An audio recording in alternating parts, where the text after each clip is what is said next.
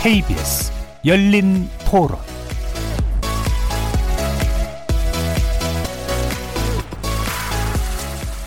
안녕하십니까? 케이비에스 열린토론 정준희입니다.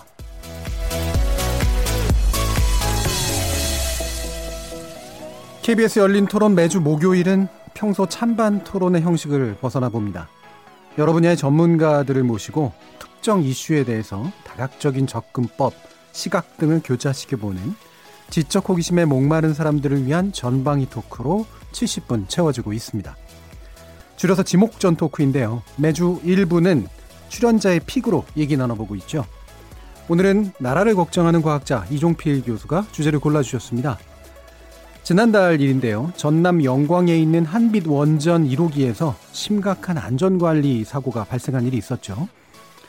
이 때문에 원전 안전에 대한 우려가 다시 고개를 들었고 또 다른 한편에서는 정부의 탈원전 정책을 둘러싼 가짜뉴스가 꼬리를 물기도 했습니다. 지목전 토크 출연자의 픽, 오늘은 한빛 원전 사고를 둘러싼 탈원전 논란, 기승전 탈원전과 에너지 정책이라는 주제로 탈원전의 진정한 의미에 대해 한번 다 같이 이야기 나눠보겠습니다. 이어서 지목전 토크 제작진의 픽은 지난주 말씀드렸듯이 영화평론가인 강유정 교수 모시고 황금종려상 품은 봉태일, 그리고 영화 기생충이란 주제로 이야기 나눠봅니다. 케이비에스 열린토론은 여러분과 함께 만듭니다. 청취자분들도 지목전 토크 함께 하시면서 오늘 주제 관련해서 다양한 의견 보내주시기 바랍니다. 토론에 참여하실 수 있는 방법 안내해드릴 텐데요. 문자로 참여하실 분은 샵 구칠삼공 누르시고 의견 남겨주시면 됩니다. 단문은 오십 원, 장문은 백 원의 정보 이용료가 붙습니다. 케이비에스 모바일 콩, 트위터 계정 케이비에스 오픈을 통해서도 무료로 참여하실 수 있습니다. 청취자 여러분이 케이비에스 열린 토론의 주인공입니다. 청취자 여러분의 열띤 참여 부탁드립니다. 케이비에스 열린 토론 지금부터 출발하겠습니다. 살아있습니다. 토론이 살아있습니다. 살아있는 토론, 케이비에스 열린 토론.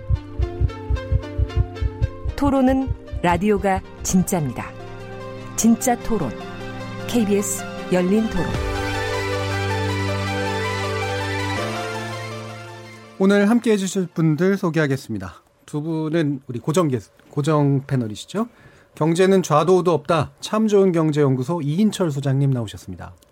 네, 안녕하세요. 이인철입니다. 자, 그리고 나라를 걱정하는 과학자 이종필 건국대 교수 나오셨습니다. 안녕하세요. 이종필입니다.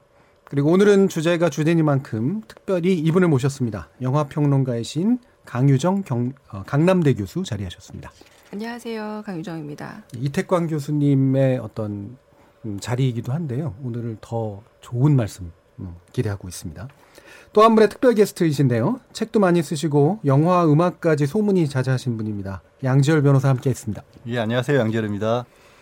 자, 이렇게 오늘 공휴일인데도 불구하고 지목전 토크를 위해 시간 내주셔서 네 분 모두 진심으로 감사드립니다. 경제 전문가, 물리학자, 법률 전문가, 그리고 영화평론가까지 지적 호기심에 목마른 사람들을 위한 전방위 토크, 오늘은 또 어떤 다양한 의견들을 나누게 될지 기대가 됩니다. 케이비에스 일 라디오 채널은 유튜브 영상으로도 생중계되고 있습니다. 유튜브에 들어가셔서 케이비에스 일 라디오를 검색하시면 지금 바로 저희들이 토론하는 모습 지켜보실 수 있습니다. 팟캐스트로도 들으실 수 있고요. 매일 새벽 한 시에 재방송도 됩니다. 자, 이렇게 함께할 방법 안내해드렸고요. 지목전 토크 출연자의 픽, 지금부터 시작해보겠습니다. 케이비에스 열린토론.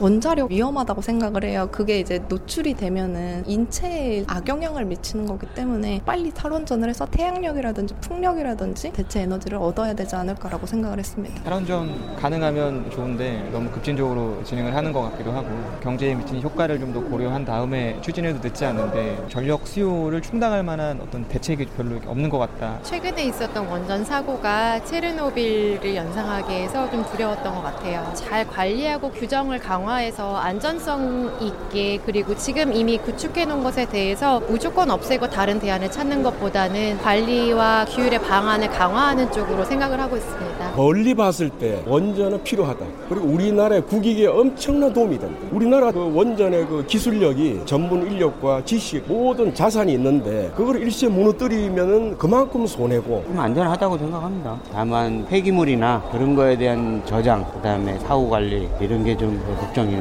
되죠. 예, 오늘 주제 원전 안전 그리고 탈원전 정책에 관련된 이야기인데요. 어, 이종필 교수님이 선정해 주셨잖아요. 네. 선정해 주신 이유 말씀 주시죠. 어, 지난 오월 십이일에 그 이제 영광에 있는 한빛원전 일호기에서 좀 심각한 사고가 생겼는데 이게 어. 사실 그 중요성에 비해서 많이 보도가 좀 안 된 것 같기도 예. 하고 그리고 너무 또 지나친 우려를 음. 하는 그런 의견도 있는 것 같고 이거를 계기로 이제 그 탈원전 관련된 논란도 좀, 어, 좀 이상한 방향으로 가는 것 같기도 하고 예.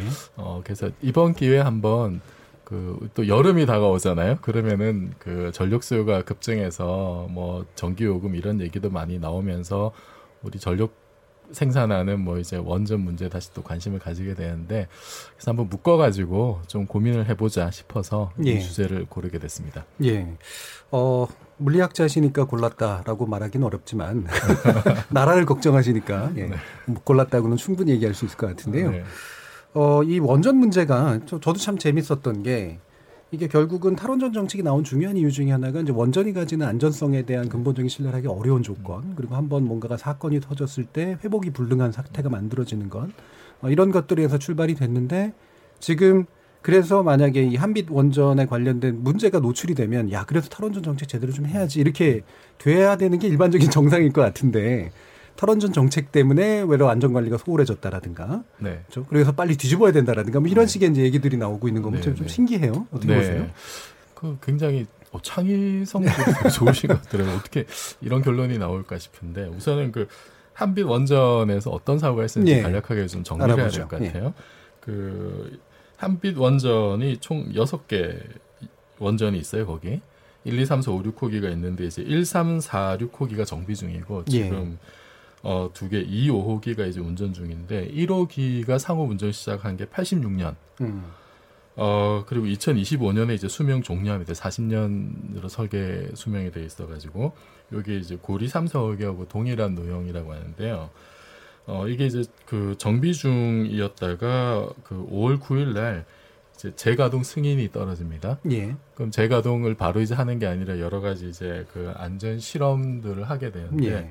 그 실험 과정에서 그 좀 그러니까 예상보다 더 높은 출력이 이제 나오게 됐어요. 뜨거워졌다는 네, 얘기죠. 네, 네. 네. 이게 이제 기준이 된 게 이제 오 퍼센트 이상 넘으면 이제 그 안 되는데 음. 어, 오 퍼센트를 넘어서 이제 십팔 퍼센트까지 그러면 거의 이제 세 배 이상 네 배 가까이 이제 예. 출력이 좀 폭증하는 음. 그런 현상이 있어서 보조급수 보조급수 펌프가 이제 가동이 되고 이제 요 급수 펌프가 가동이 되면은 좀 심각한 상황이라고 해요. 뭐 원하, 예. 원자력 안전위원회 보, 보고돼야 되고 이제 그런 상황까지 가서 요게 이제 열 시 삼십일 분 경에 있었던 일인데 즉시 이제 그 이거를 막기 위해서 제어봉을 이제 삽입을 합니다. 제어봉은 원전의 출력을 이제 조절하는 장치죠. 이게 예. 이제 중성자를 많이 흡수해서 음. 그 반응로 반응을 이제 핵 반응을 떨어뜨리는 예. 어떤 그 반응을 늦추, 약간 네. 늦추는. 네. 예.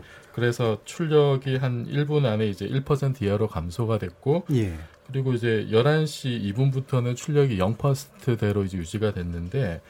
이게 그 원전이 수동 정지가 된 거는 그 밤 열 시가 넘었었어요. 예. 그러니까 거의 열두 시간이 지나서 이제 이게 정지가 돼 가지고 그래서 여러 가지 지금 이제 논란들이 있습니다. 음, 원칙적으로는 수동 정지가 먼저 돼야 되는 네, 건... 이게 지금 오 퍼센트를 넘어가면은 예. 원자력 안전법에 따라서 즉시 가동 중지를 해야 되는 상황이었습니다. 음. 근데 이게 지금 한 열두 시간 정도 이제 지체가 된 거죠. 예. 네. 그러면 이게 이제 어떤 요 사태를 통해서 어떤 위험이 이제 노출됐다라고 네. 좀 볼 수 네. 있을까요? 이게 그 이 비슷한 상황이 이제 체르노빌 그 예. 옛날에 있었다 팔십육년에 있었죠. 그렇죠. 체르노빌 하면 예. 다들 아시죠. 네. 네.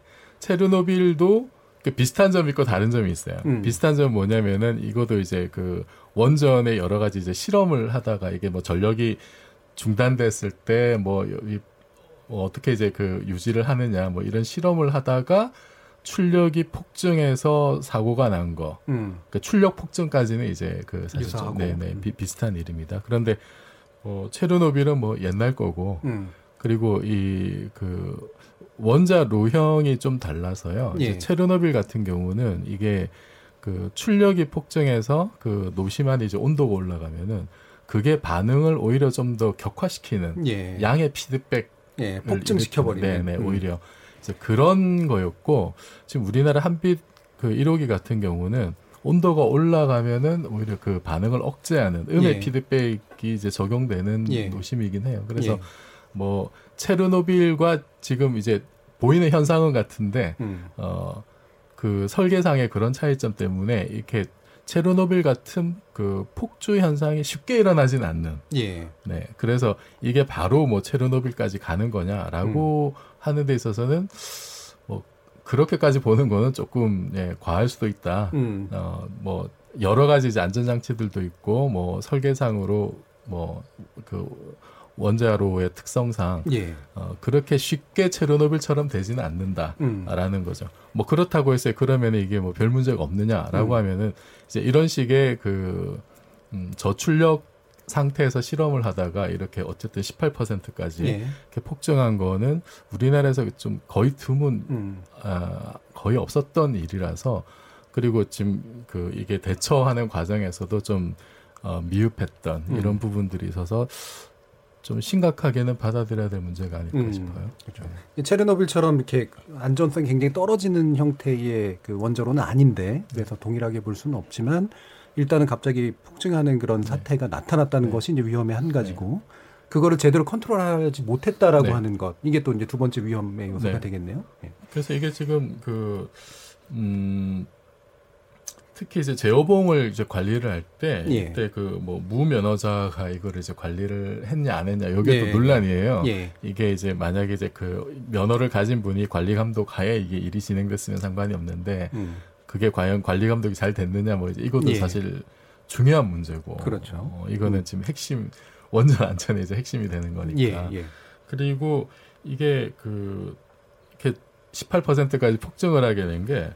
이 제어봉을 이렇게 그 이렇게 들어 올리다가, 예. 이게 제어봉에 뭔가 좀 문제가 생겨가지고 요거 이제 테스트를 하다가 어디까지 제어봉을 빼면은 출력이 어느 정도다 요거 이제 예상을 하고 사실 들어 올렸는데 거기 계산 착오가 있었다고요. 음. 그래서 미처 예상하지 못한 만큼 이제, 예. 그 출력이 폭증을 한 건데, 어 그래서 이게 왜 왜 그러면은 그 계산 착오가 생겼을까? 예, 예. 이런 것도 사실 좀 규명이 돼야 될 것 같고, 음. 그리고 그럼 열두 시간 동안 또 이제 뭘 했나? 예. 원자력 안전위원회나 뭐 이제 그, 그 이제 원전을 관련 한수원에서 뭘 했나 이런 것도 어쨌든 뭐 말하자면 인재라고 할 수 있는 거잖아요. 그렇죠. 예. 어 그래서 원전 뭐 원전이 안전하다고 하는데 이렇게 지금 인재들이 겹치고 하면은 예기치 못한 또 일이 생길 수가 있으니까, 예. 그런 건 좀 심각한 문제로 좀 따져봐야 될 것 같아요. 예. 좀 저도 그 무면허자 얘기가 좀 나와가지고 이게 이제 어떤 생각이 들어요? 제가 개인적으로 좋아하는 애니메이션이 심슨스라고 하는 애니메이션인데 거기 이제 가장인 호머 심슨이 원자력 그 컨트롤하는 사람이잖아요. 근데 사실은 자격을 정확히 갖추지 못한 이제 거로 이제 나오고. 어, 장난치고 있는 그런 모습들 이제 수시로 나오고 이제 이러는데 그런 게 약간 오버랩되는 이제 그런 느낌이 좀 있었습니다. 근데 당연한 건 아니지만 사실 이제 흔히 짐작할 수 있는 게 분명히 이제 뭔가가 보고가 안 이루어지고 은폐가 되고 이런 식의 정황들이 이제 있단 말이에요. 지금 이인철 소장님이 이 부분에 좀 이렇게 들으셨는지 모르겠는데 이 한수원이 사고를 은폐했던 정황 같은 게 좀 있다고 하던데 어떤가요?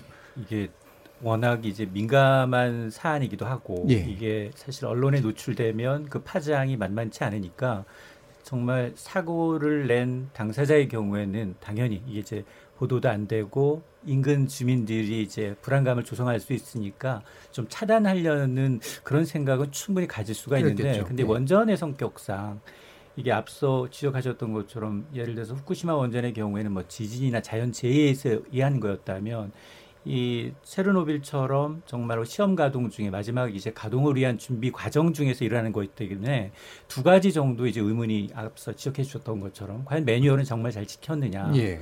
왜 이제 수동으로 바로 정지하지 않고 열두 시간이나 또 지연했느냐 이런 부분, 그리고 또 하나는 정말 이 제어봉 조절을 전문가가 했느냐 이런 부분에 대해서는 이제 한수원은 이 출력이 자동으로 이십오 퍼센트가 넘어가게 되면 기준치 오 퍼센트의 다섯 배가 넘어가면 자동으로 정지돼, 수동 정지가 돼 있다. 이런 해명만 했지 구체적인 내용을 발표를 안 한 거예요. 예. 근데 한수원의 이력을 좀 따져보니 그 이전에도 이천십이 년에도 비슷한 일이 있었다는 겁니다. 예. 그러니까 지금 이런 앞서 이제 이 한빛 원전 일 호기가 천구백팔십육 년이니까 지금 거의 삼십삼 년이 넘었잖아요. 예. 이 사람도 삼십 년이 넘으면 당연히 잦은 고장이 생길 수 있는데 이런 잦은 고장이 있을 때마다 쉬쉬하고 넘어갔던 예. 이 것들 때문에 음. 아 이게 또 이제 책임 소재도 있고 또 안전관리 문제도 있고 무자격자 문제도 있고 예. 이러다 보니까 쉬쉬하고 좀 책임을 회피하기 위해서 좀 정황, 사건 정황을 좀 은폐한 게 은폐하려고 했던 게 아니냐라는 의혹이 나오고 있는 겁니다. 예. 이게 뭐 원전이라고 하는 게 결국은 이제 전문가들의 영역이긴 하니까 그게 뭐 모든 것들이 대중들에게 정보가 공개될 필요는 없지만 제도적으로 컨트롤이 좀 필요한 영역도 분명히 있는 것 같고. 근데 사실은 아까 그 정비하는 원전들이 좀 있다라고 한 얘기 나온 것도 제가 기억하기로는 이른바 원전 마피아라고 이제 부르잖아요. 되게 폐쇄적인 어떤 인적 네트워크가 있고 거기에 설비를 납품하거나 이런 과정도 굉장히 많은 불량들이 있었는데도 이제 겉으로 드러나지 않았던 것을 이제 교정하는 노력이었었는데 이거를 지금 해결하는 방식을 보면 여전히 이제 은폐주의, 그러니까 투명하지 않은 그런 것들이 이제 보인단 말이에요. 이 뭐 이 비슷한 사태들이 또 꽤 있지 않아요, 그 이종필 교수님? 이 그 지금 이제 문제가 됐던 한빛 일 호기 같은 경우에는 어 최근에 이제 검사했을 때 이게 이건 이제 뉴스에도 나왔던 것 같은데 그 경락 건물 둘러싼 방호 철판 이제 부식 발견된 게 백 곳이 넘고, 예. 뭐 그다음에 이제 두께가 얇은 게 뭐 또 뭐 굉장히 많이 발견됐고, 음. 방호 콘크리트 안에 이제 공극 빈 음. 공간, 예. 이것도 뭐 한 열네 곳, 그러니까 곳곳에 좀 문제들이 많이 하자 음. 이런 게 많이 발견이 돼가지고 이게 그 뉴스에 이제 보도되기도 했었고요. 그리고 올해만 보더라도 올해 일월하고 삼월 달에 지금 이 한빛 일 호기가 뭐 또 뭐 몇 가지 이제 좀 그 한두 가지 좀 문제들이 또 있었어요. 예. 그리고 이게 뭐 아까 말씀하셨지만 이게 연한도 좀 됐고 어 그리고 이, 이게 이제 뭐 들어갈 때 이제 뭐 자재나 이런 것들 뭐 뭔가 비리가 있는 거 아니냐 지금 이제 이런 의혹들도 사실 좀 음. 나오고 있는 거죠. 예. 그리고 지금 올해만 하더라도 지금 한빛 일 호기 말고 전체 우리가 지금 운용하고 있는 게 그 스물세 개 중에 열여덟 개가 지금 가동 중인데요. 어, 지금 벌써 지금 한 일곱 개, 뭐 월성 삼 호기, 한빛 이 호기, 고리 사 호기, 한울 육 호기 뭐 이제 이런 식으로 예. 한 일곱 개 정도에서 계속 뭐 크고 작은 사고들이 음. 지금 있어서 어, 물론 이제 저는 그 우리나라의 원자력 그 운용 기술과 우리 원자력 공학자분들의 능력을 믿는데, 예. 어 근데 우리가 원전 관련해서는 아무리 안전을 강조해도 이제 지나치지 그렇죠. 않은 거니까요. 예. 예. 어 그런 노파심에 좀 좀 더 그 철저한 어떤 그 안전 대비, 음. 어, 점검 이런 게 좀 필요하지 않을까. 예. 그러니까 말씀처럼 이게 원전이라고 하는 것이 무서운 게 한 번의 실수가 이제 엄청난 파국을 불러일으키기 때문에 다른 여타 재난하고는 다르게. 음. 그래서 이제 뭐 안전 아무리 강조해도 당연히 지나치지가 음. 않은 건데 이 사건들이 나온 것들은 이게 가만히 보면 구석구석 다 문제가 있다는 네. 말이에요. 그래서 네. 문제가 다 모아지면 언젠간 터질 것 같은 그런 불안감, 네. 당연히 이런 것들이 생기는데. 이 뭐 대중들 같은 경우는 이런 건 이제 어떤 그 집단 기억으로 이제 가지잖아요. 대표로 아까 얘기했던 체르노빌 같은 기억. 그다음에 이제 미디어에서 묘사되는 방식이 또 재난적으로 이제 아마 많이 다가올 것 같아요. 어, 강유정 교수님 또 오늘 자리에 오셨으니까 이 원전 재난 관련된 영화가 또 국내에도 있었죠. 네, 사실은 이천십육 년 영화 판도라라는 작품에서 예. 이제 누가 봐도 알 수 있는 어, 음. 저기 혹시 그 고리 일 호기 얘기하는 거 아니야라는 느낌이 드는 그렇게 예. 나오진 않지만 한반도를 위협하는 원전 사고가 일어났죠. 영화에서 일어났고, 네, 이 영화 속 재난은 어, 거기서 일하는 노동자들의 희생으로 음. 어느 정도 큰 피해 없이 마무리됩니다만 예. 사실 이천십오 년 노벨문학상 받은 스베틀라나 알렉시에비치라는 작가가 쓴 그 소설이 아니라 일종의 숙이죠. 그게 예. 체르노빌의 목소리라는 예. 그 말 그대로 체르노빌에서 살았던 혹은 거기서 목숨 잃었던 사람 주변에 있었던 사람들의 목소리를 엄청나게 많이 기록을 음. 해놓은 거였어요. 이제 그걸 보면은 영화에서야 어느 정도 회복이 되고 한두 사람 희생으로 많은 사람들이 피해를 막았지만 우리가 수기로 남아준 이 체르노빌의 목소리를 보면은 그런 문제가 아니라는 것. 예.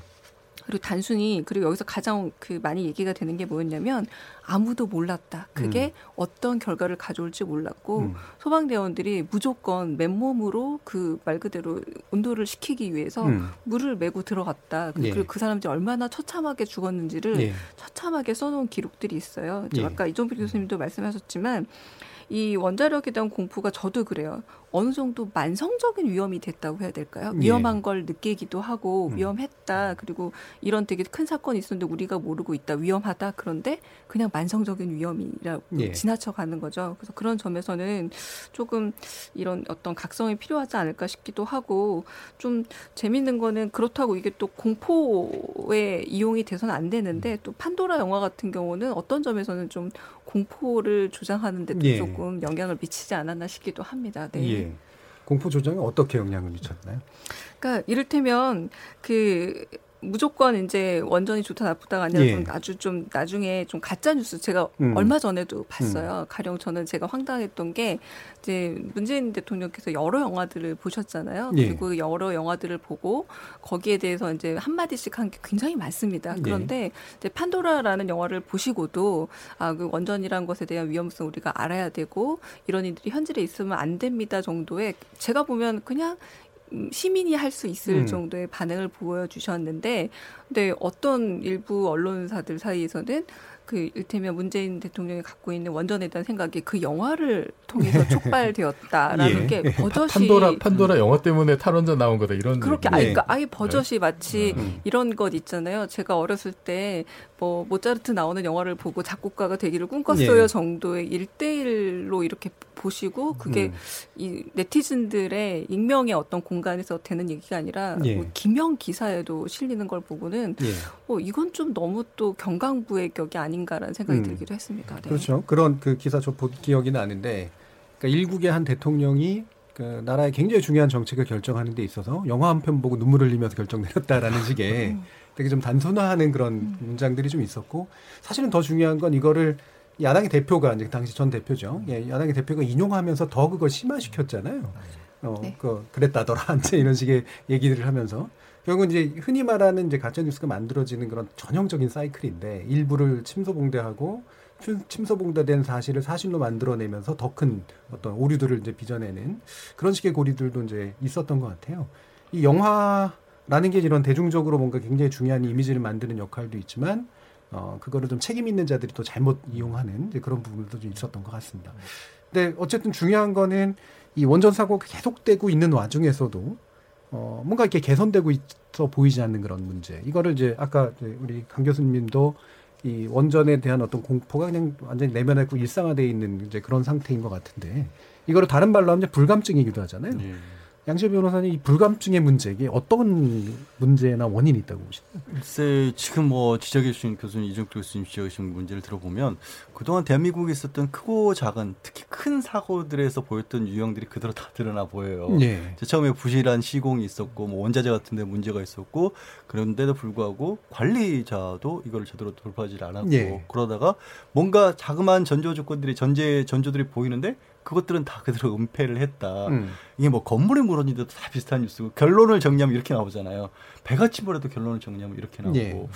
그런데 왜 원전에 관해서도 이렇게 나올까? 음. 그러니까 그런 일들은 왜 그러면 불감증을 못 느꼈던가? 아니요. 우리도 어느 정도 불안해 불안해 하면서도 그냥 설마 설마 하다가 계속 넘어갔거든요. 예. 예. 근데 지금 아니어야 되겠지만 원전도 딱 그런 모양새인데 음. 원전은 더 문제가 다른 종류의 문제점들은 예를 들어서 뭐 건물이 부실하다 그러면 음. 대충 얘기를 하면 뭐 기자분들이 취재할 때도 알아들을 수 있게 쉽게 보도도 그렇죠. 되고 네, 네. 오늘 이종필 교수님 굉장히 열심히 설명을 잘 풀어서 해주셨는데도 불구하고 들으시는 청취자분들도 알 것도 같고 모를 것도 같고 네. 저도 그랬거든요. 네. 네. 네, 그리고 저도 사실 전공 분야가 아니었어요.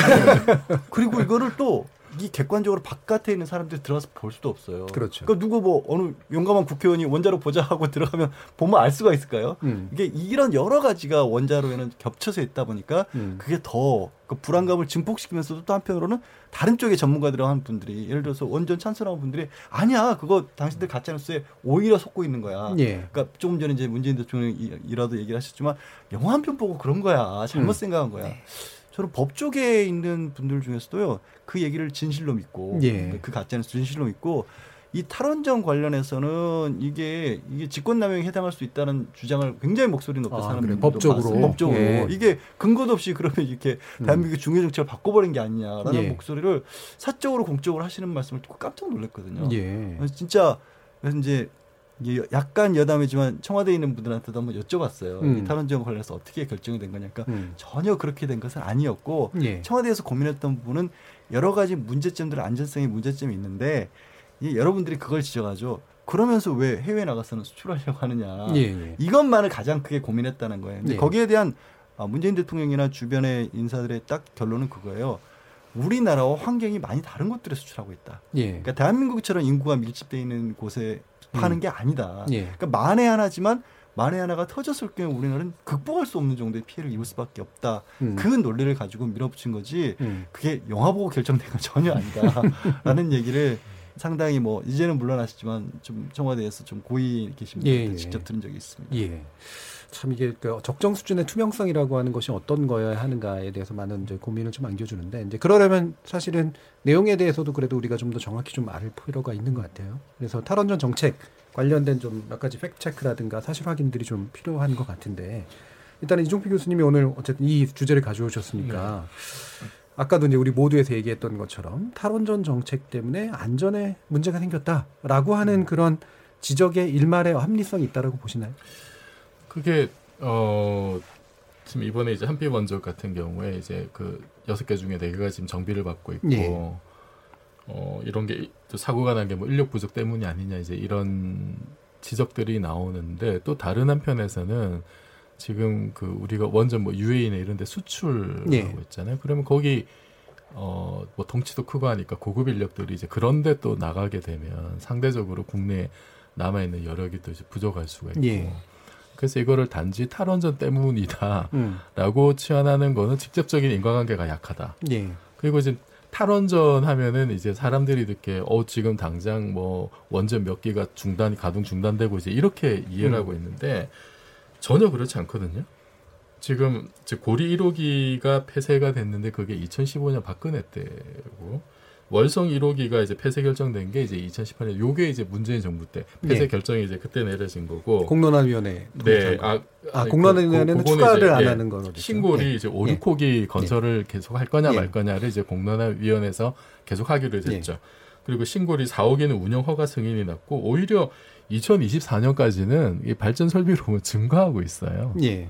전체 양은 네, 증가하고 있고 지금 이제 전체 문재인 정부에서 얘기했던 탈원전의 시나리오에 따르면은 이게 뭐 한 육십 년 이상 걸려서 이게 지금 점차적으로 이렇게 노후화된 거는 뭐 고리나 월성 일 호기처럼 이제 폐쇄하는 식으로 가자는 건데 이거를 다, 마치 지금 당장 원전 몇 개가 이렇게 멈춰 있는 것처럼 예. 그래서 뭔가 문제가 생기는 것처럼 다른 거와 인과관계 연결시킨 거는 잘못된 거죠. 예. 지금 원전 잘 돌아가고 있어요. 음. 오히려 이제 그 아까 말씀드렸듯이 여러 가지 이제 잦은 사고, 뭐 정비 이런 것 때문에 가동률이 좀 굉장히 오십 퍼센트대 떨어졌다가 최근에 칠십 퍼센트대로 회복하고 있거든요. 예.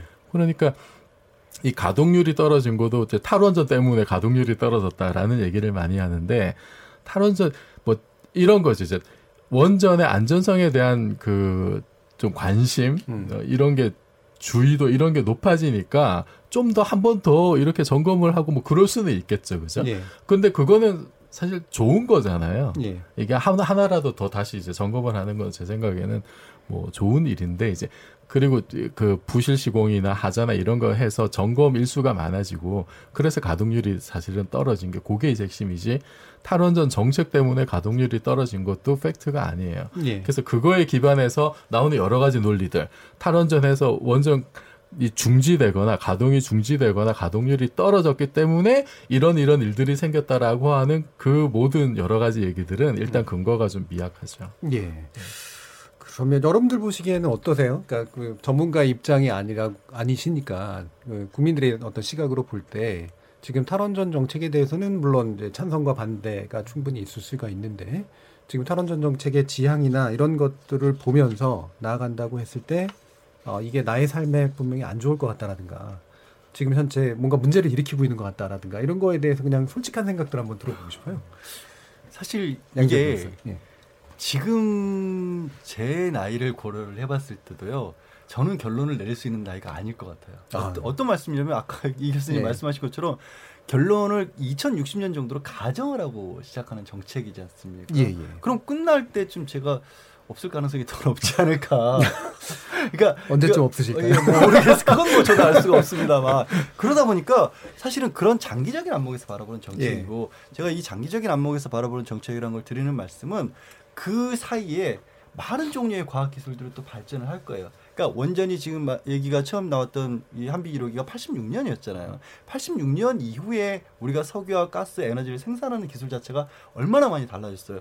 제가 그때 중학교, 고등학교 때는요. 구십 년대 이후 되면 석유 끊어진다 그랬습니다. 더 이상 생산 그렇죠. 안 된다 그랬어요. 근데 지금 석유 안 없어졌거든요. 음. 그러니까 석유만이 아니라 뭐 수소 에너지도 그렇고 대체 에너지 기술도 그렇고 에너지 효율화도 그렇고 굉장히 많은 변수들이 있는 상황에서 이거를 장기적으로 가는 거기 때문에 이 정책 자체도 중간에 얼마든지 바뀔 수 있고 저는 바뀌어야 된다고 보거든요. 예. 그러니까 지금은 가정에는 정책이고 가능하면 원전을 쓰지 않는 쪽으로 국가 흐름을 맞춰가자는 정책인데 지금 좀 전에 지적하신 것처럼 많은 분들이 탈원전 하는 순간 우리 다 원전 놔버린 걸로 생각하고 있거든요. 예. 그리고 그거를 일부에서 정치적인 어떤 프레임으로 이용을 하다 보니까 그걸 국민들의 불안감을 불필요하게 증식시키는 것 같아요. 특히 음. 이제 경제 뭐 이런 거하고 막 연관을 시키다 보니까 그리고 이제 알 수가 없는 게 어, 신기술이라고 해도 올해 이제 가장 뜨거웠던 파이브지 같은 경우에는 바꾼 사람들이 어 뭐 야구 중계 속도가 빨라졌어. 전기를 어떤 기술로 해서 공급하는 방법이 없는지는 사람들은 알 수가 없거든요. 음. 그냥 늘 쓰듯이 쓰고 있을 뿐이거든요. 그러니까 그러다 보니까 그 안에서 갑론을박 그리고 가짜뉴스 잘못된 정보들이 너무 오남용되는 사례가 너무 많은 게 이 탈원전 정책인 것 같아요. 네. 그 이 탈원전 정책이라는 게 제가 알기로는 어쨌든 에너지 소비형 구조를 좀 이제 좀 절감형으로 바꾸는 게 일단 원칙이고 어, 과도하게 이제 에너지가 자꾸 늘어가니까 소비 수요가 원전에 대한 의존도를 줄이는 대신에 뭐 재생에너지라든가 이런 거 비중을 좀 높여서 전반적인 포트폴리오를 바꾼다. 뭐 이런 정도의 이야기라고 알고 있고요. 근데 제가 이제 그냥 농담처럼 들은 얘기는 이 해결은 결국 핵융합 쪽에 있는데 그거 나올 때까지 버티면서 기다려야 된다. 뭐 이런 식의 얘기를 하시는 분들도 있어요. 네. 어떠세요? 아, 그 연구 많이 하고 있고 예. 뭐 케이스타이즈 이런 걸로 예. 뭐 굉장히 성과를 내고 있긴 한데 음. 뭐 상용화까지는 음. 아직은 좀 이제 좀 기다려야 될 것 같고요. 음. 음. 그 중간에 이제 태양열이나 태양전지 같은 경우도 그 효율이 이제 계속 좋아지고 비용도 떨어지고 있고. 지금 그 최근에 그 며칠 전이죠. 정부에서 삼 차 에너지 기본 계획 발표한 거 보면은 어 이천사십 년까지 재생 에너지 비율 삼십 퍼센트, 삼십오 퍼센트가 확대하겠다까지. 예. 네, 그 방금 말씀하셨던 에너지 포트폴리오를 지금 바꾸려고 이제 음. 하는 계획들이 나오고 있어요. 그래서 뭐 저는 전반적인 그런 방향은 좀 맞는 것 같은데, 근데 현실적으로 봤을 때 지금 이제 전기는 이게 한번 생산하면 저장이 쉽지가 않아가지고 그냥 써야 되거든요. 그렇죠. 예. 그래서 계속 이제 일정한 정도 최소 전력은 생산을 계속 해줘야 되는데 음. 그게 이제 기조 발전이라고 네, 기저 전력, 네, 기저 네. 기저 발전이라고 네. 하는데 그거를 지금 석탄하고 원자력이 하고 있거든요. 네. 일단 뭐, 뭐 어쨌든 뭐 효율이 좀 좋고 뭐 음. 가격도 좀 싸고 이제 이러니까 그걸로 하고 있는데 그러면 이거를 지금 다른 걸로 바꿀 수 있느냐? 이건 또 쉬운 문제는 또 아닐 네. 거고 이거를 뭐 만약에 이제 엘엔지로 바꾸면은 거기서 유발되는 뭐 미세먼지 문제라든지 이런 것도 음. 쉽지 않은 문제고 비싸고 또 네 이거는 어 그러니까 한, 한 번에 이게 뭐 이제 완전히 위험하다고 위험한 건 저도 이제 위험하다고 생각은 하지만 그렇다고 해서 당장에 뭐 이거를 뭐 바꿀 수 있는 문제인가라고 음. 하는 거는 또 다른 문제일 수가 있어요. 예. 그리고 그 신재생 재생 에너지를 정말 이천사십 년까지 삼십 퍼센트 이상 확대한다는 게 이게 희망 내지는 목표치로 제시를 한 것 같은데 이게 얼마나 현실성이 있느냐도 좀 냉정하게 따져봐야 될 문제고 예. 어, 그 좀 어, 이거를 좀 너무 이렇게 정략적으로만 보지 말고 저는 이제 우리나라가 어쨌든 에너지를 다 이제 수입을 하고 있잖아요. 그, 그래서 좀 전체적인 어떤 에너지 그 소비 구조? 예. 이런 거를 좀 바꾸는 어떤 그런 계획까지 포함을 해서 음. 좀 이걸 봐야 되지 않을까. 음. 네. 이인철 소장님, 그 우리가 흔히 일반적으로 느낄 수 있는 게 예. 전기 값이잖아요. 네. 우리나라가 물론 전기가 좀 싼 나라긴 한 거로 알고 있는데 최근 한전 적자 문제가 굉장히 많아졌어요. 음. 이게 이제 탈원전 정책 때문에 이제 직접적으로 일어났던 안 좋은 일 중에 하나다. 또 이런 주장은 어떻게 봐야 되나요? 맞습니다. 일단은 그 이분법적인 걸 좀 경계해야 돼요. 예. 그러니까 친원전하면 난 보수고 이 사람은 보수고 그렇죠. 탈원전하면 예. 진보고 이게 너무 이게 좀 틀에 박힌 걸로 이제 국민들을 호도하고 있는 부분이 분명히 있습니다. 전, 예. 정치색을 빼고 경제적인 음. 측면만 들여다보면 사실 그 지금 현재 에너지 단가만을 따져보면 이천십팔 년 기준 원전을 통한 단가 일 킬로와트의 전기를 생산하는 데 한 육십육 원 정도 들어요. 예. 그리고 석탄이 한 구십 원, 음. 그리고 어, 엘엔지, 정말 우리가 원하는 천연가스의 경우에는 백이십 원 넘게 듭니다. 예. 그러니까 당연히 음. 한전은 기업인데 공기업이긴 하지만 에너지를 수입해다가 다시 우리 이제 재판매하는 구조다 보니 뭐 친 원전 원자력 비중이 높으, 높거나 높고 높으면 지금처럼 좀 저렴하게 쓸 수 있지만 예. 이런 게 친재생 에너지 쪽으로 가면 당연히 이제 원가가 높아질 수 있는 구조입니다. 그런데 여기서 문제점이 뭐냐? 앞서 지적했었던 것처럼 그러면 그런 이 원전 이용률이 높았을 때, 그러니까 예. 지난해 이제 각가지 이제 유지보수 기간 동안 오십 퍼센트대로 떨어졌다가 올해 또 칠십 퍼센트로 높아졌는데, 그러면 올해는 높아졌으니까 당연히 한국전력의 적자폭이 줄거나 흑자 전환해야 되는데, 그렇죠. 이건 어떻게 설명할 거냐, 이런 음. 문제가 생기거든요. 예. 근데 이거는, 그러니까 반드시, 반드시 탈원전 정책이 한전의 적자에 필수 불가결은 아니다. 일정 부분 영향을 미친 건 맞지만, 환율, 그리고 환율. 국제 유가, 음. 에너지 도입 단가가 올라가면 어쩔 수 없습니다. 예. 도입 단가고 수입 단가가 높아지는데 아무리 뭐 원전 비중을 높인다 하더라도 이제 올라갈 수밖에 없고, 그리고 또 여기에는 불편한 진실 하나 깔려 있어요. 우리나라가 전 세계에서 그 선진국들 가운데는 이 에너지 전기 단가가 굉장히 낮습니다. 예. 일단 일본이 우리보다 한 두 배 정도 돼요. 우리는 음. 일 킬로와트당 한 뭐 백이십 한 오 원 정도에 이제 쓰고 있다면 일본이 이백 원, 이백사십 원 가까이 되고요. 그리고 미국은 지금 산유국이에요. 서, 석유도 많이 매장돼 있지만 셰일가스가 풍부한 나라입니다. 예. 여기도 우리보다 높습니다. 예. 백사십 원 이상이에요. 음. 그러면 이게 지금 매 정부마다 이게 요금 올리는 걸 꺼려왔어요. 우린 음. 지금 원가 이하로 쓰고 있는 데가 많아요. 예. 사실 지금 이제 기존에 이제 우리가 오일쇼크 당시에 천구백칠십사 년이었거든요. 당시에 이제 이 그 가정용에만 이렇게 누진제를 적용하는 이유가 두 가지예요. 하나는 야 기름 한 방울 안 나오는 나라에서 기름 좀 아껴 써보자. 에너지를 절약을 유도해보자라는 측면이 하나가 있었고, 또 하나는 사회적 취약계층을 어떻게 보호할 거냐예요. 그래서 처음에는 육 단계에서 요금 최하 최고 격차가 열한 배가 넘었습니다. 그런 불만이 많이 제기됐죠. 칠십사 년 하면 당시 아마 양지열 변호사처럼 잘 사는 집 아니면 티비도 없었을걸요. 갑자기 난데없이. 이건 가짜였습니다. 티비도 없었어요. 당시에 네. 초등학교에서는 아마 손들라 그랬어요. 티비 있는 집, 전화기 있는 집, 하물며 오디오 있는 집 네. 전화 들려고 했던 그런 네. 시절이었거든요. 티비는 동네 하나에. 그러니까 모아서 바, 봤던 반에서 한두 명이 있었던 그런 당시예요. 그래서 아마 당시에는 에어컨이 있다라고 생각을 못한 거죠. 예. 거의 포함이 되지도 않았고. 근데 지금 보게 되면 아마 에어컨뿐만이 아니라 일 인 한 가구당 아마 콘센트를 보시면은 이게 휴대폰 충전기, 배터리 충전기 뭐부터 시작을 해가지고 가습기 이십사 시간 해야 되는 것들이 너무 많아요. 그러니까 사용량이 점점 점점 늘어날 수밖에 없는 구조인데, 근데 정부 요금은 정권의 입맛에 따라 늘 묶어놔요. 늘 묶어놔요. 예. 그러니까 정상적으로 이게 올려진 올려야 되는데 올리지 못하는 거예요. 음. 이게 사실 지금 안전과 그리고 안전하면서도 전기를 적게 먹는 그런 방법은 없습니다. 그렇죠. 예. 안전성이 답보되려면 우리가 제값을 치러야 돼요. 음. 그러니까 제값 내고 써야 되는 소비 문화를 유도해야 되는데 전혀 그 부분에 대한 대안 제시는 없이 일단은 탈원전하면 무조건 전기요금이 오르기 때문에 안 된다로 몰고 가고, 한쪽에서는 또 한쪽에서는 지금 뭐냐, 이게 지금 이 후쿠시마 원전에서 받듯이 이거는 회복 불능한, 정말 한 번 사고 나면 돌이킬 수 없는 굉장히 치명적인데 우리는 아직까지도 거기서 나온 해산, 수산물을 먹기를 꺼리는데 네.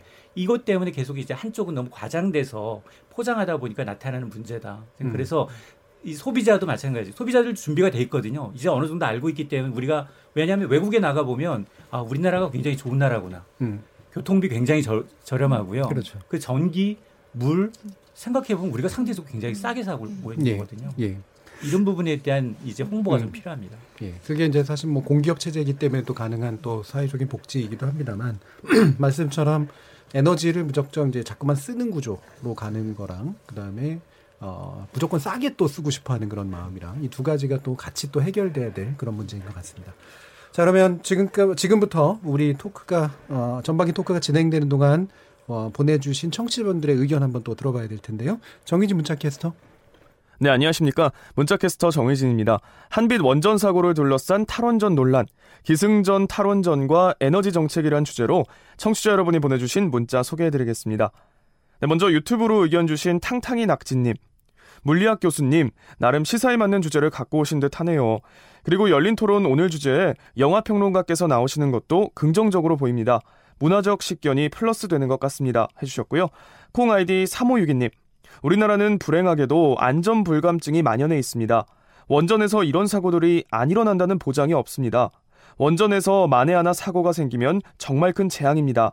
원전 감시는 삼중, 사중으로 감시하고 점검해야 합니다. 콩 아이디 이이사공 님. 원전은 위험하다고 생각합니다. 체르노빌의 사례가 대표적이라고 봅니다.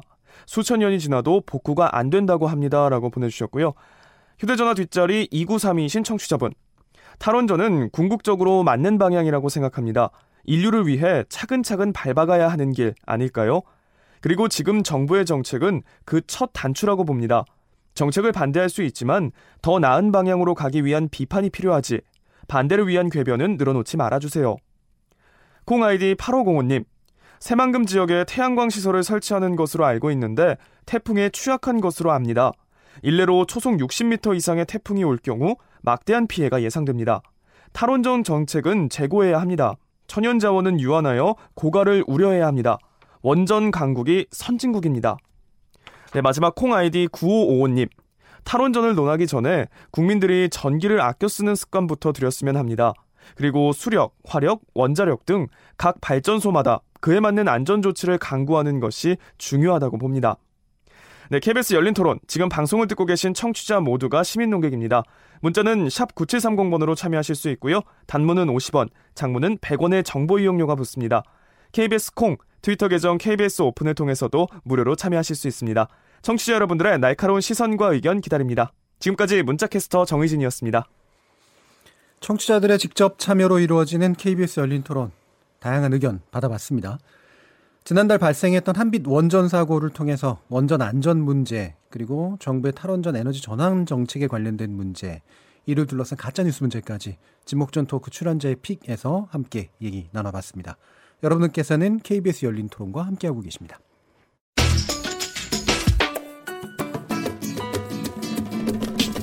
묻는다, 듣는다, 통한다. 케이비에스 열린토론. 듣고 계신 청취자 여러분 감사드립니다. 들으면서 답답한 부분은 없으신가요? 궁금한 점은요? 그렇다면 함께 토론에 참여하시죠. 유료 문자 샵 구칠삼공을 이용하시면 됩니다. 단문은 오십 원, 장문은 백 원의 정보 이용료가 있습니다. 스마트폰 어플리케이션 케이비에스 모바일 콩을 통해서도 무료로 참여하실 수 있습니다. 케이비에스 열린 토론은 언제나 열려 있습니다. 듣고 계신 케이비에스 열린 토론은 매일 밤 한 시에 재방송됩니다. 봉준호 감독이 만든 괴물이나 살인의 추억 봤죠? 새로운 시도를 하는 감독? 전날에는 사회적인 메시지가 좀 있는 것 같은데 이해하기에는 좀 약간 너무 어려운 그런 부분들이 좀 있는 것 같아요. 스토리가 탄탄하고 유머도 있고 마지막에 여운을 주는 그런. 네, 기생충 보러 왔어요. 작품성 있고 재밌게 잘 만든다 생각해요. 그 옥자를 인상 깊게 봤어요. 또 봉준호 감독 실력 있는 감독이니까 메시지를 영화에 담는 그게 굉장히 세련돼 보이고 특정한 공간에서 일어나는 일들을 구조적으로 잘 표현을 하고 작은 하나하나의 그 요소들도 발견을 잘해서 뭔가 미화시킬 수 있는 부분이 좀 많은 것 같아요. 황금종려상도 우리나라 감독으로서 처음 삼 대 영화제에서 받은 거니까 의미가 깊다고 생각하죠. 또 이러한 작품이 더 많이 만들어서 세계 무대에서도 우리나라 사람들이 우수한 감성을 가지고 있고 널리 알릴 수 있어서 좋은 것 같아요. 뭐.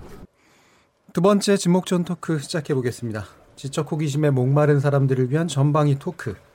제작진이 고른 주제는 황금종려상 품은 봉태일, 그리고 영화 기생충입니다. 참 좋은 경제연구소 이인철 소장, 물리학자이신 이종필 건국대 상어교양대 교수, 영화평론가이신 강유정 강남대 교수, 그리고 양지열 변호사 네 분과 함께하고 있습니다. 자, 기생충에 관련된 이야기 지난번에 이제 잠깐 짧게 이제 얘기 좀 나눴고요. 오늘은 좀 더 이제 길게 얘기를 나누려고 하는데, 어, 네 분 모두 기생충을 보신 거로 알고 있습니다. 예, 영화 보시는 느낌이 어땠는지 뭐 별점으로 얘기해 주셔도 좋고요. 짧게 한번 부탁드릴게요. 어, 이인철 소장님 어떠시게 보셨나요?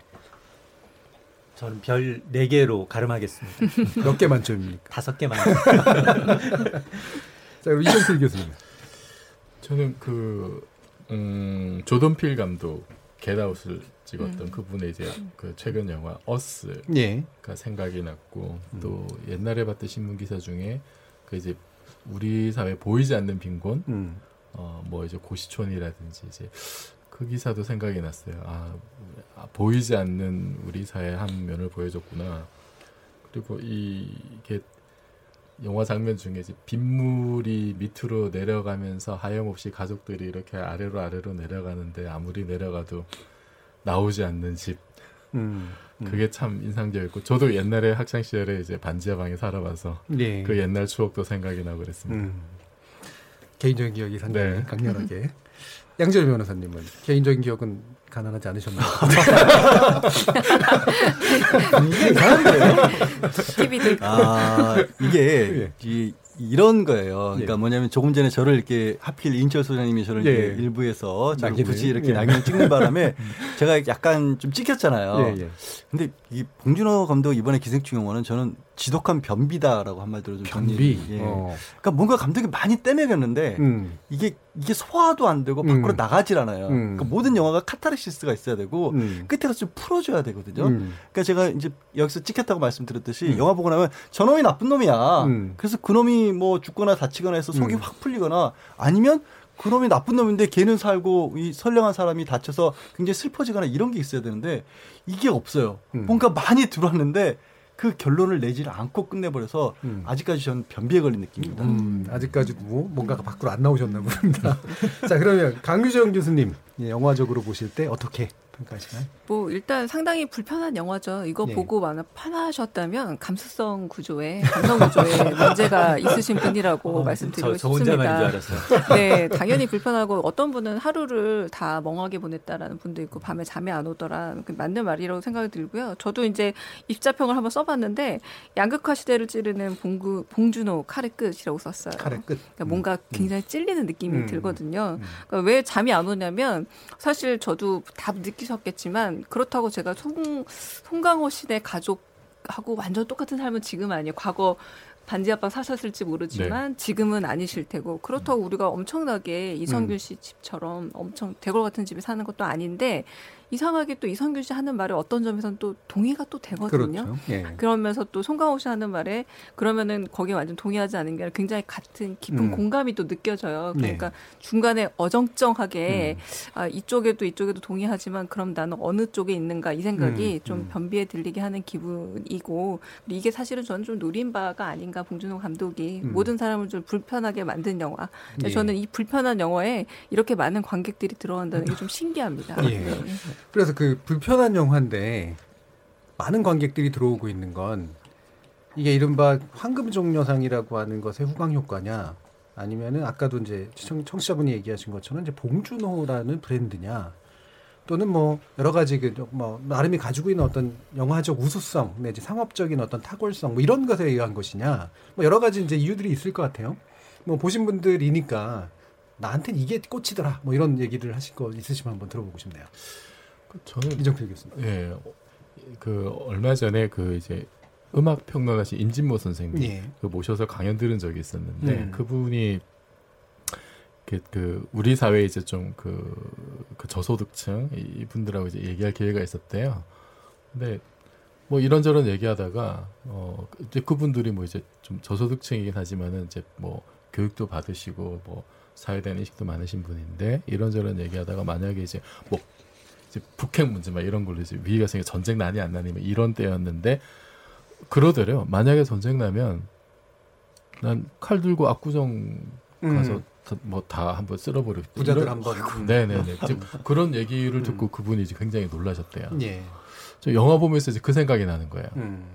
이게 표면적으로 보면은 이제 불편한 저도 이제 불편한 불편한 이유가 표면적으로는 이성균 가족이 뭔가 잘못하는 게 없어요 사실은 음. 그죠? 그 송강호 가족 내가 사실 여러 가지 이제 뭐 문서 위조에서부터 온갖 예 이제 끔, 끔찍한 뭐 이제 뭐 그런 뭐 잘못을 굳이 얘기하자면 저지르는데 네, 네. 이성균 가족이 한 거는 그냥 뭐 모욕감을 준 정도. 음. 그러니까 근데 이제 그게 포인트인 거죠. 어, 그 유명한 대사 있잖아요. 넌 나에게 모욕감을 줬어. 음. 예. 근데 이게 지금 우리 사회가 어떻게 그 양극화의 정도가 어느 예. 정도냐면은 정말 인간의 최소한의 존엄성을 음. 포기해야만 생존이 가능한 음. 어떤 경우에는. 그렇게 내모는 상황이지 않은가. 음. 그러면은 우, 그것이 아까 말씀드렸듯이 보이지 않는 우리 사회 그늘 그게 이제 영화에서도 여러 형태로 이제 드러나 있죠. 보이지 않는 어떤 여러 그 구석들을 음. 그게 저는 인상적이었고 그거를 그냥 거기 살지 않는 다른 사람의 그러니까 반지에 살지 않는 내지 지상에 사는 그런 사람들의 시각으로는 이해가 안 될 수가 있다. 음. 라는 생각이 들어요. 이종필 교수님 모욕감 느끼셨어요? 저는 좀 느꼈어요. 아, 네. 여전히 예전 윤열의 기억이 아니 근데 그, 그 그것과는 조금 다른 예. 여러 가지 이제 우리가 그게 확대되면 갑질인 거죠, 갑질. 예, 예. 그런 갑질과 그 그것의 크고 작은 모욕감은 사실 예. 많이 느끼고 살죠. 근데 예. 재밌는 게 저는 이 모욕감을 느끼는 계층이 오히려 음. 아주 극빈층이 아닐 것 같다라는 거예요. 그럴 수 있죠. 그리고 예. 그 제가 이제 무슨 얘기를 하다가 이제 제자 중에 이제 대학원 제자 중에 인도에서 온 학생, 중, 중국에서 온 학생이 있어요. 음. 인도나 중국은 이 양극화라는 게 정말 세계적으로 예. 아주 역사적으로 또 굉장히 음. 긴 나라잖아요. 또 신분격차라는 게 여전히 남아있기도 하고. 근데 어떤 점에서 이 양극화 문제를 굉장히 우리 사회에서 더 좀 아주 진하게 그리고 좀 더 분명하게 느끼고 음. 있는 점이 그 사다리가 정말 끊어졌다라는 거. 예. 그런 어떤 그 좌절감 같은 것 때문에 훨씬 더 강하게 느낄 텐데 어떤 점에서는 봉준호 감독이 그럼으로 인해서 되게 많은 사람들이 송강호 가족에게 이를테면 극빈층 가족이 훨씬 더 공감을 하고 있는 지금 이 상황을 잘 묘사해냈기 때문에 많은 분들이 예. 거기에 공감하는 게 아닌가 싶기도 합니다. 음. 대사 중에 뭐 스포일까지는 예, 아니니까 예. 이 정도 대사는 해도 될 텐데 기억에 남는 대사가 돈이 다릅니다. 그러니까 돈을 음. 가지고 있으면 모든 것이 다 밝고 맑게 펴진다라는 음. 대사고 이 영화 불편한 것 중에 하나가 아까 잠깐 얘기하신 것처럼 엄청 부잣집이 나오는데 그 부자가 나쁜 사람으로 그려지지 않거든요. 물론 기분 나쁘게 하는 요소는 있지만 손해 보이죠. 뭐, 예. 뭐 사기를 쳐서 돈을 벌었다는 것도 아니고 뭐 특히 뭐 누구를 억압하지도 않고 심지어 어리숙하게 막 당하기도 하고 음. 그러잖아요. 그런데 그게 구조적인 문제점들을 안고 있다라는 그런 음. 부분이 있고 근데 이 한국 사회의 양극화의 특성 중에 하나가 또 영화에 담겨 있다고 보는데 아까 인도나 중국이나 미국 같은데 뭐 거기도 빈부격차 있죠. 근데 대한민국은 그렇게 빈부격차를 느끼는 사람이 밀접하게 같은 생활 공간에서 살 수밖에 없는 구조예요. 음. 이 영화 같은 경우는 아주 극단화시켜서 공간 피해를 해놓지만 예. 사실 뭐 중국, 인도 이런 데는 아예 사는 장소가 다릅니다. 예. 구역이 달라요. 마주칠 일도 별로 없어요. 음. 근데 우리는 늘 같이 해요. 그리고 영화에서 지하철이 묘하게 등장을 하는데 야, 이거를 정말 어떻게 해석을 해야 될지 모르겠어요. 이것도 스포일이 되는지 모르겠지만 지하철 냄새라는 얘기를 하면서 거기가 싫다는 얘기를 하잖아요. 예. 근데 아직도 대한민국에서는 지하철이 뚫려있는 곳은 비싼 곳입니다. 그런데 음. 그 영화에서는 어느 순간부터 지하철조차도 또 누군가는 이게 냄새나서 그 대사가 나오잖아요. 타본 지도 오래돼서 무슨 말인지도 모르겠다. 예. 이게 우리 사회가 그만큼 구조도 복잡해지면서 어떤 격차라는 것도 굉장히 더 커지고 있다는 것도 상징적으로 한마디씩 들어있거든요. 그런 많은 것들이 들어있는데 아까 말씀드렸다시피 봉 감독이 치사하게 소화를 안 시켜주시다. 그냥 던져주시고 말아버렸어요. 이인철 선생님은 어떻게 느끼셨어요? 그 저는 사실은 봉준호 감독님이 이제 제작한 영화 가운데 이 설국열차를 너무 좋아하셨어요. 좋아했고 예, 그다음에 예. 에스에프적인 요소 여기도 마찬가지로 음. 이제 양극화가 지금 이면에 깔려 있어서 야 우리나라의 저런 영화를 만들 수 있는 맨파워가 되네. 음. 굉장히 기술도 굉장히 발전됐네. 뭐 헐리우드급 작품과 비교해서 견주어도 손색이 없네 이런 느낌을 확 받았는데 이 영화 딱 보고서는 이게 정말 호불호가 엇갈릴 수밖에 없구나. 음. 저는 아까 모욕감을 줬는데 그게 살인을 정당화할 정도일까? 저 개인적으로는 그 때문에 굉장히 보고 난 다음에 찝찝했어요. 음. 그래서 이걸 두 번 다시 보라 그러면 좀 안 볼 것 같아요. 저는 음. 저 개인적으로는 이성균 쪽이시네요. 그렇습니다.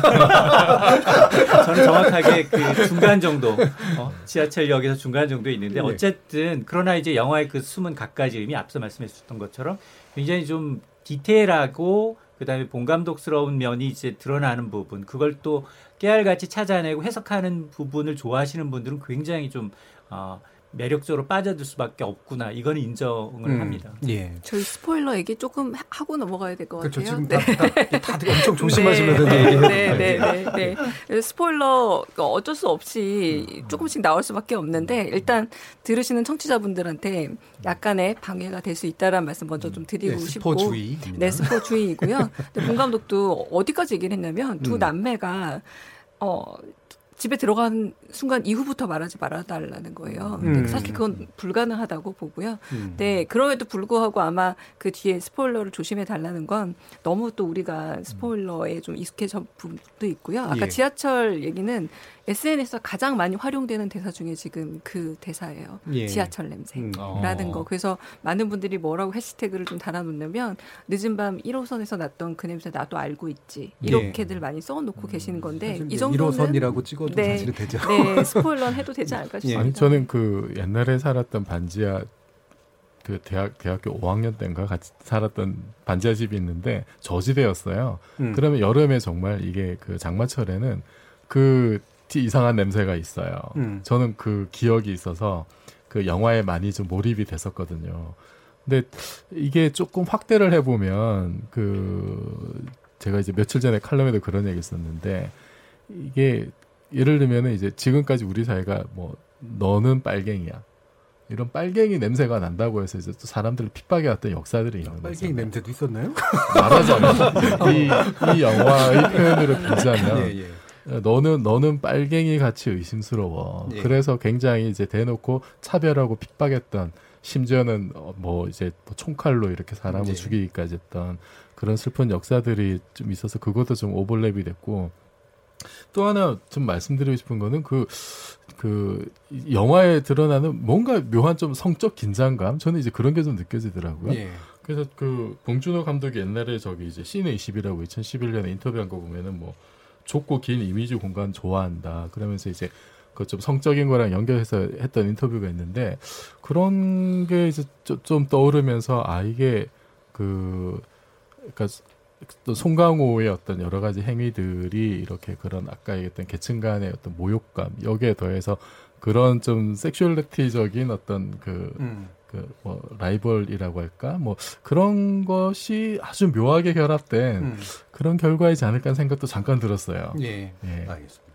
그러면 이 강유정 교수님께 네. 다시 한번 좀 여쭤야 될 것 같은데 어, 이게 사실 봉준호 감독이 장르적 감독인데. 특정 장르에 또 귀속되는 감독은 아니잖아요. 맞습니다. 예. 그래서 봉준호 장르라는 말까지 요즘 또 만들 정도인데 어, 어, 이 장르 정화적인 관점에서 볼 때 어떤가요? 일단은 봉준호 감독은 대중적인 감각을 따라갈 줄 아는 감독이에요. 그렇죠. 예. 아주 대표적인 사례 중 하나가 사실은 옥자 넷플릭스 플랫폼으로 영화를 만들기로 선언한 음. 겁니다. 왜냐하면 지금이야 넷플릭스가 조금 더 보편화된 매체가 됐지만 이때만 하더라도 이렇게 어느 정도 칸에 초청되는 감독이 넷플릭스로 영화를 만든다는 것을 다들 조금씩 한 발을 빼고 있던 상태였거든요. 근데 음. 성큼 그쪽으로 갔죠. 왜냐하면 제 생각에는 봉준호 감독이 넷플릭스가 미래 매체에서 중요한 역할을 할 거라는 걸 짐작을 했던 것 같아요. 그러니까 이 대중적인 감각이라는 게 그러니까 장르적 감각이 결국은 현실의 흐름에 대한 감각이 봉준호 감독이 좀 있다라는 예. 거고요. 이제 그런 그런 감각들을 작품의 서사로는 어, 약간 날카로운 사회 비판적 요소로 녹여내면서 한편으로는 그래, 대중 심리를 읽어서 예. 어떻게 이걸 힘으로 응집하는지 알고 있는 감독이라는 거죠. 가령 음. 설국열차가 에스에프의 외면을 띄고 있긴 하지만 거기에 민중의 봉기라든가 예. 꼬리칸에 혁명이 없었다면 그 영화의 에너지는 동력을 잃거든요. 예. 네, 마찬가지입니다. 살인의 추억 같은 경우에도 실제 사건이긴 했습니다만 그 안에서 팔십 년대 사회적 배경을 어, 전반적으로 깔지 않았으면 대중적인 흡입력을 갖지 못해요. 그러니까 봉준호 감독에게 장르적인 어떤 자기만의 개성이라는 거는 대중과 어떻게 호흡을 해야 되는지 안다라는 측면으로 음. 볼 수 있을 듯해요. 그렇죠. 이 장르 영화라는 게 이제 공식이 워낙 있으니까 그냥 잘 만들면은 일정한 성공을 보장하는데 또 그게 제한시키잖아요. 맞아요. 그러니까 다른 사람 그거 싫어하는 사람들 안 보게 만드는 음. 그런 식의 한계도 있는데 이걸 묘하게 섞어버리는 나름의 그런 방식이 있죠. 그러니까 예. 말하자면은 그 양지열 변호사님 표현을 빌자면은 음. 변비를 예술적으로 승화시킨 아니 살인의 추억도 사실은 예, 네. 이게 그런 범죄 영화는 음. 뭔가 이게 지금 결론이 나야 되잖아요. 이게 누가 범인이냐 그래서 예, 그렇죠. 이게 현실에는 못 찾았다 하더라도 음. 거기서는 어떻게든 영화에서는 누구 한 명을 범인으로 해서 단죄를 시켜야 되는데. 그러지 않고도 굉장히 그 재미있는 아주 훌륭한 영화를 만들었단 말이에요. 음. 이거는 정말 그, 그 깝깝한 변비를 승화를 시킨.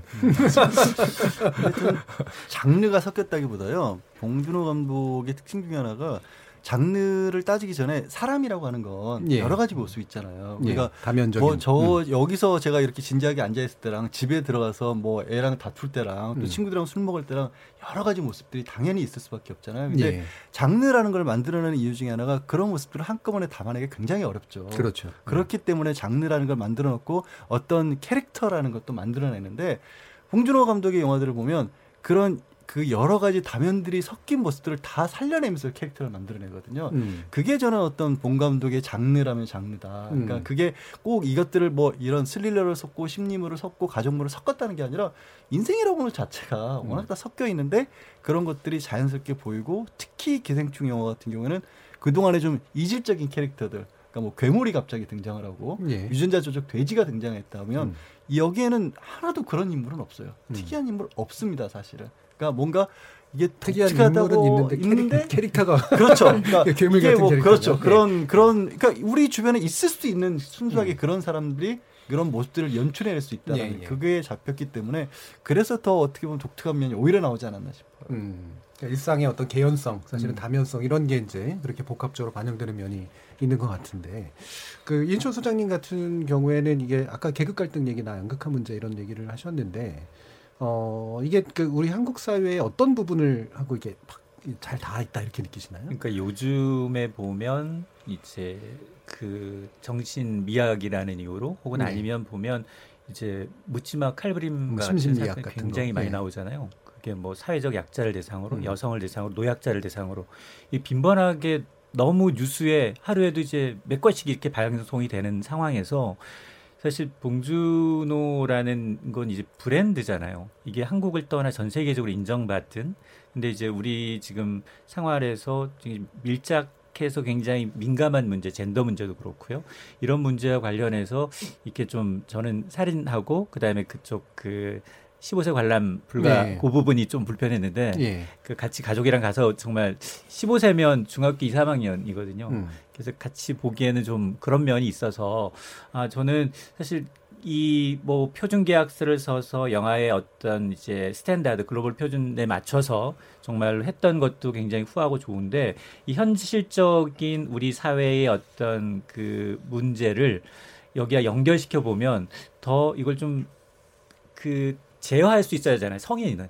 예. 그죠? 성인이라는 건 제가 아무리 뭐 좀 핍박을 받고 그리고 이제 타인에 대해서 무시를 받는다 하더라도 한 번쯤 이제 좀 참을 인자 세 개면 살인도 면한다라는 네. 저희가 있는데 거기서 좀 너무 좀 쉽지 않았었나 사람을 음. 이제 하는 게 음. 이런 생각이 들었는데 근데 사실 설국열차도 똑같아요. 네. 근데 설국열차는 전혀 그런 거부감이 안 들었거든요. 네. 하층민이 가서 중하, 중, 중간층 그리고 최상위층까지 올라가면서도 얼마나 많은 사람들이 죽습니까? 음. 그럼에도 불구하고 그거는 정당화가 됐었고 음. 빠져들었고 몰입했어요. 그런데 이 영화는 아 이건 뭐지? 내가 정말 감성이 좀 부족한 건가? 음. 보고 나서 뭐 이런 느낌이 들어서 현재 그게 왜냐하면 지금 현재 사회에서 벌어지고 일어나고 있는 사건 사고와 내가 지금 굉장히 매칭해서 음. 형화, 현실과 영화를 굉장히 좀 동일시하는 것 때문이 아니었나 저는 음. 개인적으로 그렇게 생각하고 있습니다. 이인철 소장님이 정치적으로 보수라는 얘기는 아니라 약간 보수적인 어떤 태도라는 게 있으시잖아요. 예를 들면 전혀. 그, 어, 아니 제가 볼 땐 있는 것 같은데 어른을 강조하신다거나 뭐. 근데 이게 뭐 낙인을 찍으려고 하는 게 아니라 저는, 근데 좌, 저는 좌도 우도 아니고 네. 연배에서 나오는 거니까요. 그러니까 그 십오 세 세대성. 논란이 예. 이제 갑자기 뜨거워졌더라고요. 예, 그렇죠. 십오 세 이제 제가 좀 찾아봤어요. 자, 작년에 받았던 어느 가족이란 영화 만비키 가족이 십오 세였어요. 근데 거기는 부부의 정사 장면이 거의 노골적으로 여성의 나신까지 나오거든요. 부부니까, 가족이니까. 그런 장면이 필요해서 십오 세였는데 어, 이건 뭐 이미 언론에서 많이 다뤄졌으니까 좀 노출하자면 이번에 그렇게 노골적인 장면은 없고요. 대사가 상당히 오히려 노골적입니다. 대사가. 대사가 좀 희한하죠. 음. 희한한 대사들을 주고받는데 그건 정상적이지 않아 보이는 것 같아요. 음. 그래서 그런 부분에서 마지막 황제도 상당히 성적으로 굉장히 좀 상징이 많은데 십이 세였어요. 네. 어, 그런 걸 생각해보면 십오 세가 절대 과하지 않은데 음. 요즘에 십오 세 이상을 가족영화라고 생각하는 건 좀 오류라고 봐요. 십오 세 넘은 아이들은 너희들끼리 보고 예, 그렇죠. 그리고 부부끼리 보고 이게 십오 세 관람가지 십오 세 관람가가 가족영화는 아닌 듯합니다. 예, 그래서 저도 우리, 아이랑은 안 봤습니다. 우리, 우리나라 십오 세를 너무 좀 무시하는 그러니까, 약간 생각도 네, 잠깐 들었고요. 네, 네. 저는 그 봉준호 감독 영화를 보면서 좋았던 게 뭐냐면은 그런 어떤 시대 모순을 담을 때 그게 어떤 뭐 영화가 됐든 소설이 됐든 이게 소재주의로 빠질 가능성이 많거든요. 그러니까 이거를 다 뭐 양극화를 다뤘기 때문에 뭐 이런 그 뭐 유전자 변형을 다뤘기 때문에 단지 그런 요소를 다뤘다는 이유만으로 다른 모든 요소들, 스토리적 요소나 캐릭터적 요소들이 완성도가 떨어지고 그 소재 하나만으로 뭔가 좀 이렇게 포장이 되는 그런 경우를 많이 봤는데 봉준호 감독의 영화는 그 시대적인 모순이 그 모티브와 백그라운드만 들어가지 그게 전체를 압도하지 않아요. 예. 압도하지 않는데 그게 이제 바닥에 깔려 있으면서 거기서 나오는 여러 가지 현실적이고 개연성 높은 스토리를 굉장히 또 발랄하게 푼다는 거. 음. 저는 그게 봉준호 감독의 참 천재적인 어떤 그 능력이 아닐까 싶어요. 예. 자, 두 번째 이 주목전 토크 또 흥미로운 이야기들도 많이 나왔는데요. 여기 관련해서도 청취자분들의 의견 어떨지 한번 간단히 들어볼게요. 정의진 문자캐스터 연결합니다. 네, 문자캐스터 정의진입니다. 청취자 여러분이 보내주신 문자 소개해드리겠습니다. 네, 먼저 유튜브로 의견 주신 권은경 청취자님, 정준희 교수님 라디오 진행하시는군요. 대박, 이제 알았네요. 그리고 양변님도 나오셨네요. 반갑습니다 해주셨고요. 유튜브로 의견 주신 사일런트 아웃사이더님, 저는 스포일러가 의미 없는 영화라고 봅니다. 내용을 알고 보면 더 좋을 수도 있습니다. 아니, 알고 보면 더 재밌습니다. 콩 아이디 양종숙님, 저희 아이가 고이인데요. 이 영화를 본 후 잠도 안 오고 악몽을 꿨다고 합니다. 영화의 파워가 장난이 아니네요. 콩 아이디 스텔로 시작하는 청취자분. 그렇게 유혈이 낭자하게 사람을 마구잡이로 죽여야 했는지 봉 감독에게 묻고 싶습니다. 라고 보내주셨네요. 네, 케이비에스 열린토론 지금까지 문자캐스터 정의진이었습니다. 예, 청취자 여러분께서 보내신 문자 가운데 약간의 스포일러가 들어 있었던 것 같습니다. 예, 예, 모두가 이렇게 이런 스포일을 걱정할 정도로 음, 관심을 받고 있는 그런 영화고 아마 다들 기다려서 또 이런 연휴 기간 동안 아마 또 많이들 보실 것 같은데요. 어, 여러 사회상을 담고 또 우리 한국 사회 여러 가지 문제들에 대해서 많은 발언들을 담고 있는 그래서 또 더 많은 사회적 이야기들을 이끌어내고 있는 영화에 대해서 한번 또 이야기를 나눠봤습니다. 케이비에스 열린토론 오늘의 두 번째 지목전 토크 황금종려상 품은 봉태일 그리고 영화 기생충이란 주제로 함께 이야기 나눠봤습니다. 케이비에스 열린토론 매주 목요일은 지적 호기심에 목마른 사람들이 한 전방위 토크 줄여서 지목전 토크로 만나고 있는데요. 오늘도 네 분의 각기 다른 점, 분야의 전문가와 함께 한빛 원전 사고로 둘러싼 탈원전 논란, 기승전 탈원전과 에너지 정책, 그리고 황금종려상 품은 봉태일 영화 기생충 이 두 가지 주제를 가지고 다양한 의견을 나눠봤습니다. 오늘 함께해 주신 이인철 참 좋은 경제연구소장 그리고 물리학자이신 이종필 건국대 교수 그리고 영화에 대해서 많은 좋은 이야기 들려주신 강유정 교수님 그리고 여러 가지 재미난 소재를 제공해 주신 양지열 변호사님 모두 감사드립니다. 수고하셨습니다. 네, 고맙습니다. 네, 감사합니다. 참여해 주신 시민농객 청취자 여러분 모두 감사드리고요. 저는 내일 저녁 일곱 시 이십 분에 다시 찾아뵙겠습니다. 지금까지 케이비에스 열린토론 정준이었습니다.